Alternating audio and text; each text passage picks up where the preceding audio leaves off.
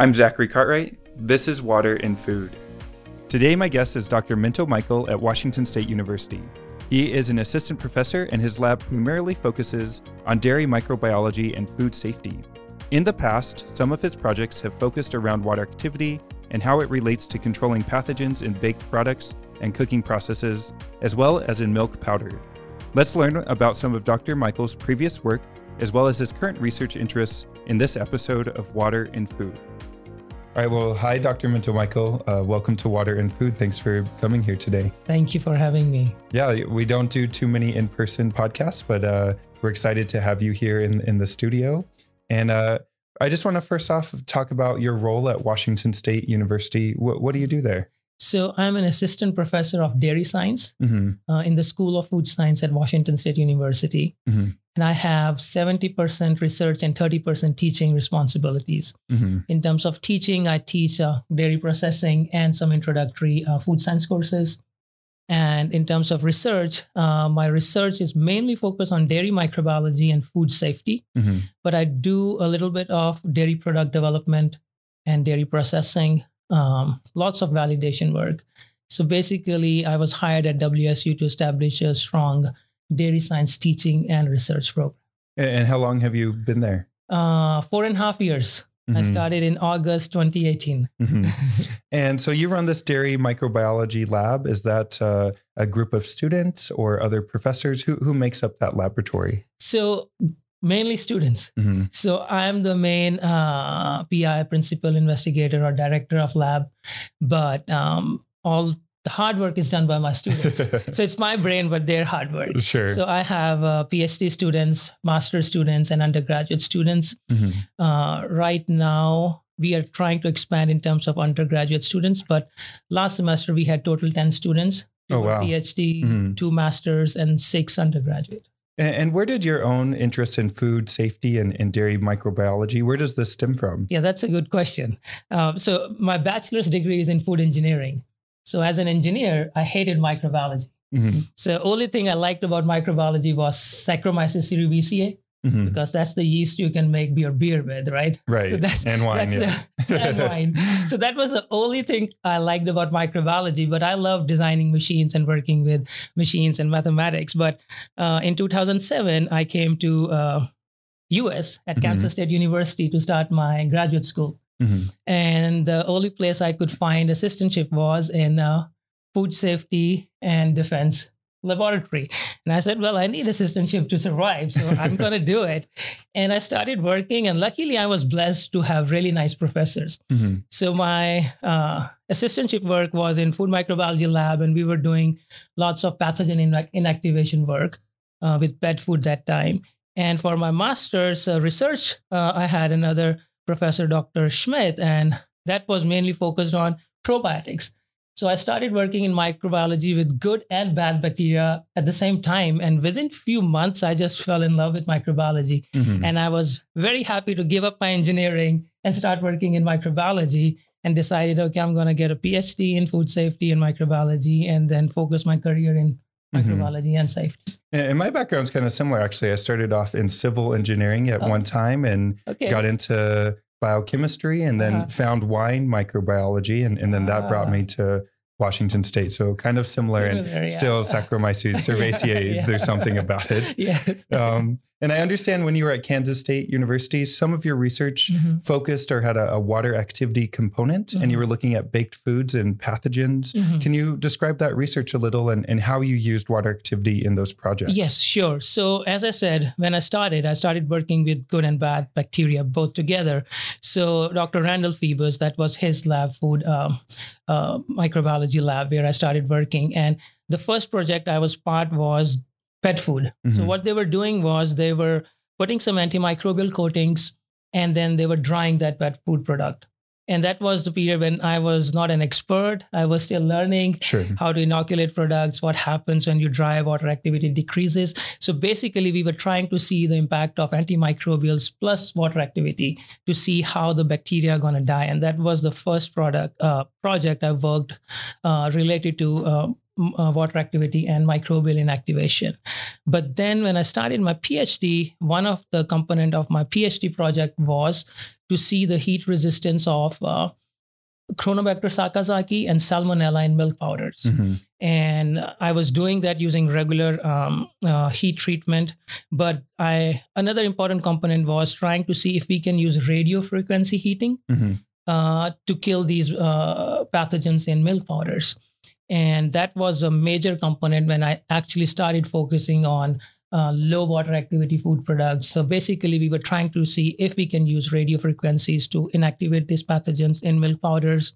And then uh, another important component that I started doing at that point was D and Z values Mhm. thermal inactivation kinetics of pathogens in low water activity foods, but practically in anything I can do that. But that was the first component. So I started with pet food, then moved into milk powders, and now I still continue doing milk powders. I also did one project uh, with flour at K State. Mhm. Uh, and that was when uh, I'm not sure. I think it was around 2015 or so when we had an outbreak related to flour that was E. coli O26, E. coli O121. So we wanted to see how long these E. coli can survive in flour at low water activity, Mhm. and we could find them after one years of one year of uh, inoculation. And I think there were samples left, and even about one and a half, two years, they were still present there. And is it forming a spore or, or how is it lasting for such a long time in Mhm. conditions that aren't favorable for growth? So, so these uh, uh, pathogens like E. coli, Salmonella, they don't form spores. Mhm.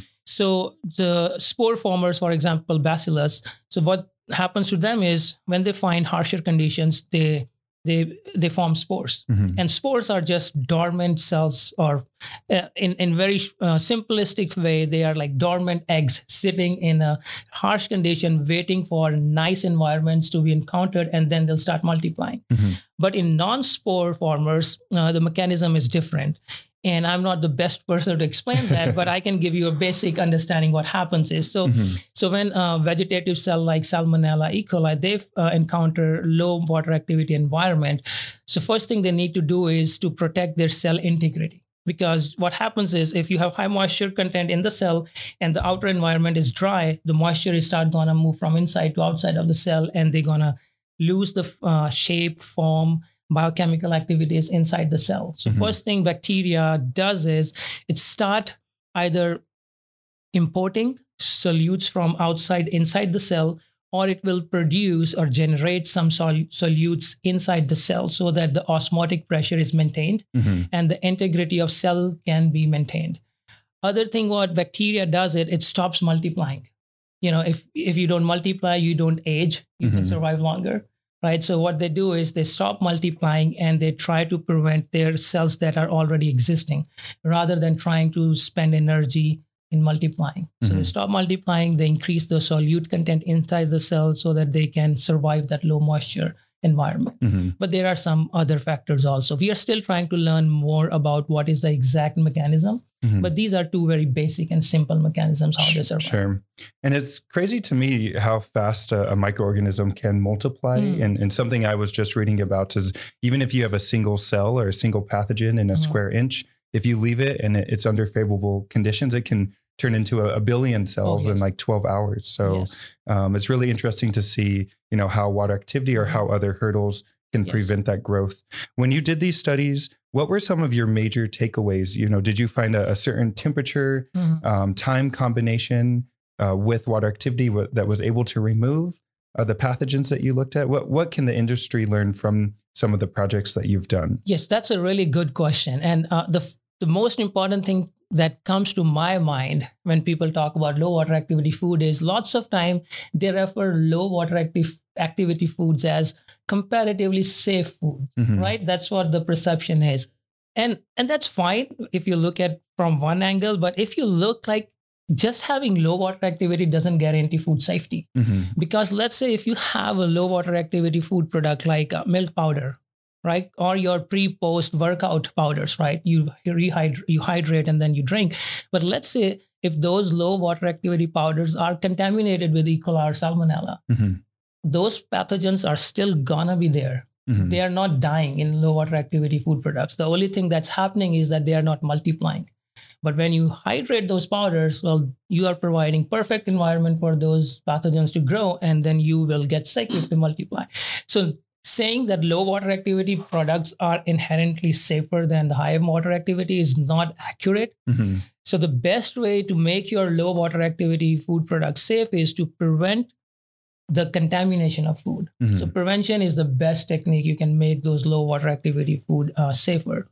And the other thing is uh, the inactivation of uh, pathogens in these low water activity food products really depends upon multiple factors. It depends upon water activity, but it's also going to depend how much fat you have, protein you have, sugar you have, because those components tend to protect uh, microbial cells against thermal inactivation. Mhm. So it, the composition of food matrix along with the uh, water activity is a very important component.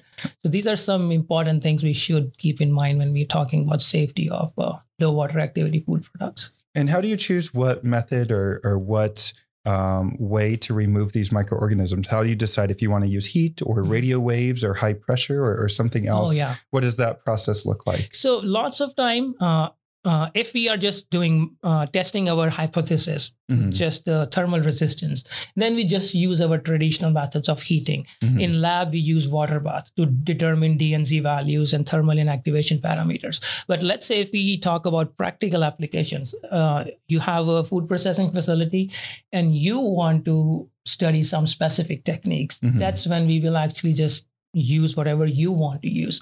So, um, lots of time it's difficult to treat low water activity powders Right. for a few reasons. One is that you need to heat them at higher temperatures or longer time to kill those pathogens. Mhm. And when you do that, you are actually destroying the quality of the product. Mhm. Whereas This is true for flour, milk powders.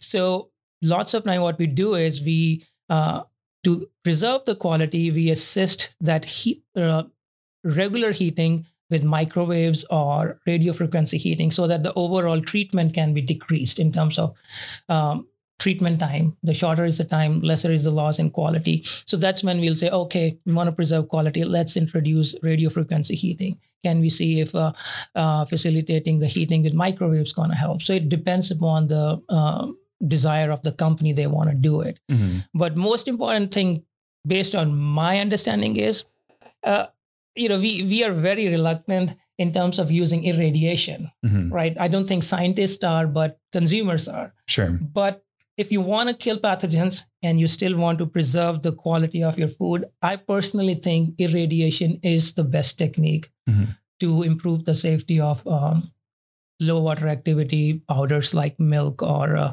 milk powders or flour. I think you brought up a good point. It, it really depends on the goal or maybe Mhm. the matrix or type of food. For example, I know that some processes like high pressure processing, actually, if you start with a high water activity above 0.92, Mhm. then those type of processes work even better Yes. at a high water activity. And, and that's a good point that with these powders, they're already so low Yeah. that if you're going to introduce heating, then you're going to change that matrix and Yeah. maybe cause browning reactions or unwanted Yeah. uh, changes in that food. So really depends on the matrix and, Yeah. and as well as the goal. Um, I want to talk a little bit about your current research Mm-hmm. projects. What what are you currently working on that uh, excites you right now? yes. Oh, so I love dairy and I love microbiology, so I'm living the American dream. so, so, so I've, I've, I, I- I've always wanted to focus my research on microbiology, Mhm. uh, and have worked with multiple food matrices like um, beef, poultry, fresh produce, pet food, dairy, bakery. But dairy was always closest to my heart, and Mhm. that's what I do in my dairy microbiology lab. Dairy and microbiology work with pathogens and probiotics. So I, I love doing uh, doing what I do. But my lab is uh, nationally recognized for two technologies. Mhm. Uh, the first one is called hyperspectral imaging, and that's a technique where we com- where we combine uh, regular photography with spectroscopy. So we can get two types of data. We get spectral data and we get just the visual data from that technique. So what we are trying to do is we try to take photographs of uh, either bacterial cells or bacterial colonies on the plate and try to identify if this is E. coli, Salmonella, Listeria. Mhm. So traditional microbiological methods will take somewhere from two to five or six days to give you a confirmatory identification of bacteria. If you have an unknown, you want to do traditional microbiology, it's going to take a few days to see whether it's E. coli, Salmonella, Listeria. Using hyperspectral imaging, we can do that within few minutes. But at right now, we do have to do enrichment. That Mhm. would be, you know, somewhere from 18 to 24 hours. But once you have enriched sample, hyperspectral imaging has a capability of telling you what bacteria this is within few minutes. Oh wow. So this technology is very young hmm uh, in food safety. This technology is widely used in agriculture. Uh, it's used in our military to identify enemy uh, tanks and other things. But in food safety, it is very new. So there are very few scientists working on this technology. Uh, but uh, we are trying to develop a system where we can actually use this for rapid identification. The second technology my lab is working on is called ultrafine, uh, ultrafine bubbles Mhm. or nanobubbles. So, in simple terms, we introduce really minute nanoscale bubbles in food matrices or wherever uh, we want to put in and use those nanobubbles to see if we can do something. So, we use them in two ways. First thing we do is we incorporate nanobubbles in antimicrobial solutions. For example, chlorine water, uh, uh, acidic water, or peracetic uh, solutions.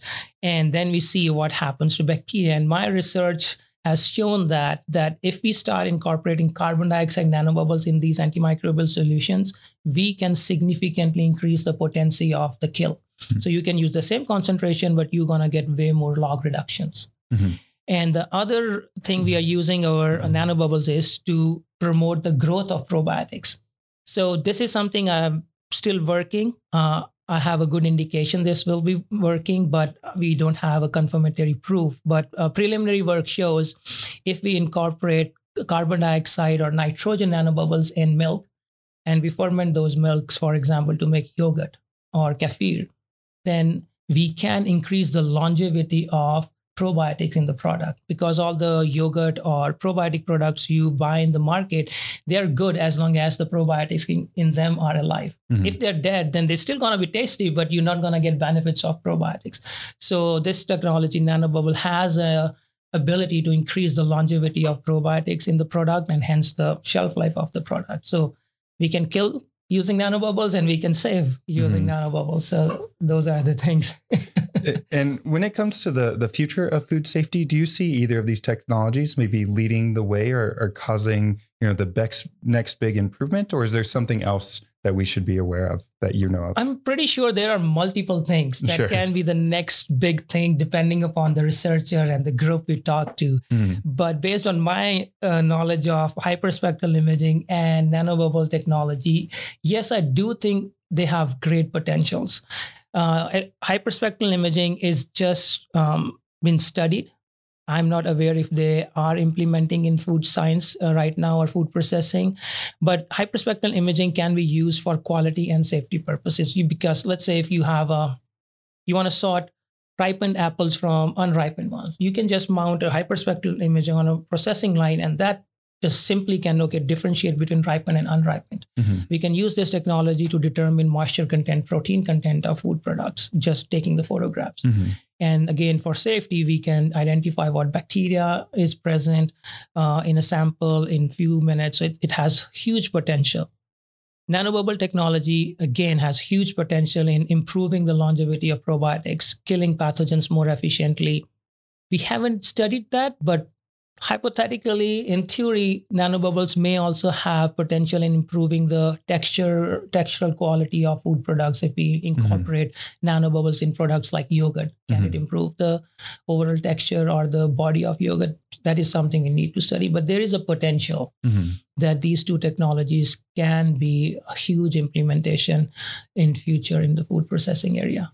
And if somebody listening wants to learn more about food Mhm. safety or, or maybe join an organization that focuses on food safety, Mhm. are there certain divisions or organizations that you're a part of uh, that Yes. maybe you present to or that you organize with? Yes. So International Association for Food Protection, Mhm. that is IAFP, that is the best organization you can be a part of if you want to learn or contribute towards food safety. Mhm. Uh, we meet every year, um, mostly during summer, mostly in America.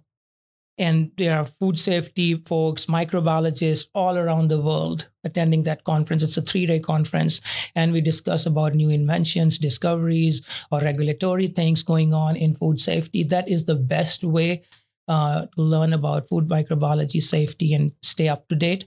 But uh, other organizations like IFT, Institute of Food Technologists, Mhm. those are that is also really good because IFT is not focused on food safety, but food safety is an important component of IFT as Sure. well. And IFT has lots of different divisions, and Yes. I'm, I'm actually a part of the quality management division. Okay. And just recently, we decided that food safety will now be part of the quality division as Yes. well. Okay. So I think any of these organization organizations are a really good starting point to Yes. you know get involved, especially if you're interested in, in food safety. Yes.